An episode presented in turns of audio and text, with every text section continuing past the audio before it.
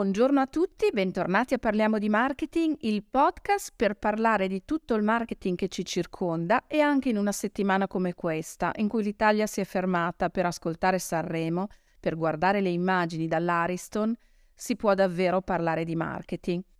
E se ne può parlare a prescindere dal nome del vincitore che è stato proclamato ieri sera, perché certamente c'è un grande vincitore, che è Amadeus che anche nella quarta serata ha fatto registrare dati da record, che aspettiamo probabilmente saranno confermati anche per la finale, perché il 66,5% di share, ovvero il dato più alto dagli anni 80, è in un mondo che dagli anni 80 è profondamente cambiato nel, suo, nel profilo degli spettatori e nelle modalità di fruizione dei media, certamente è una grandissima vittoria.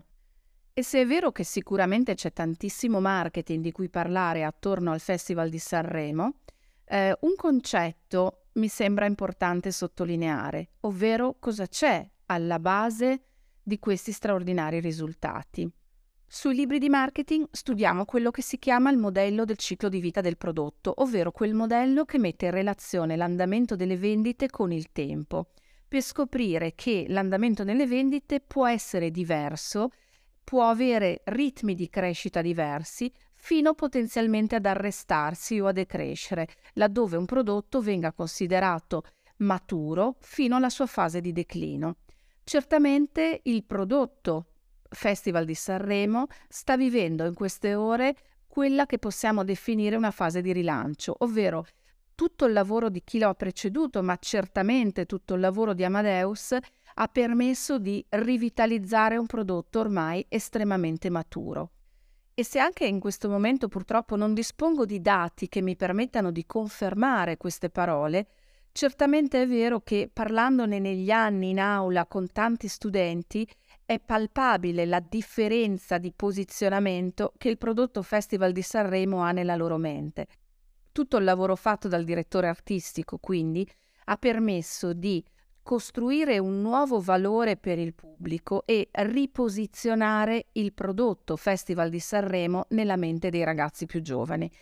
E come è avvenuta la creazione di questo valore? Dal mio punto di vista, eh, secondo una prospettiva marketing, quello che è avvenuta è stata la capacità di reinterpretare il valore che si vuole offrire al pubblico, avendo il coraggio di non rimanere fedeli a uno stereotipo della canzone di Sanremo, sempre uguale più o meno a se stessa e che cercava nel tempo di rimanere fedele a se stessa. La capacità in questo caso è stata quella di ascoltare le evoluzioni del pubblico ed offrire un valore in linea con esso, anche con scelte coraggiose che hanno portato sul palco modelli profondamente diversi dalla originale canzone di Sanremo, che avrebbe nel tempo continuato a configurare più un orientamento al prodotto rispetto a un orientamento al mercato che invece ha permesso di rivitalizzare nel 2023 un prodotto, sancendone il successo attraverso dati di audience veramente straordinari. Davvero complimenti quindi ad Amadeus per il suo coraggio e la sua competenza e complimenti davvero a tutti i vincitori.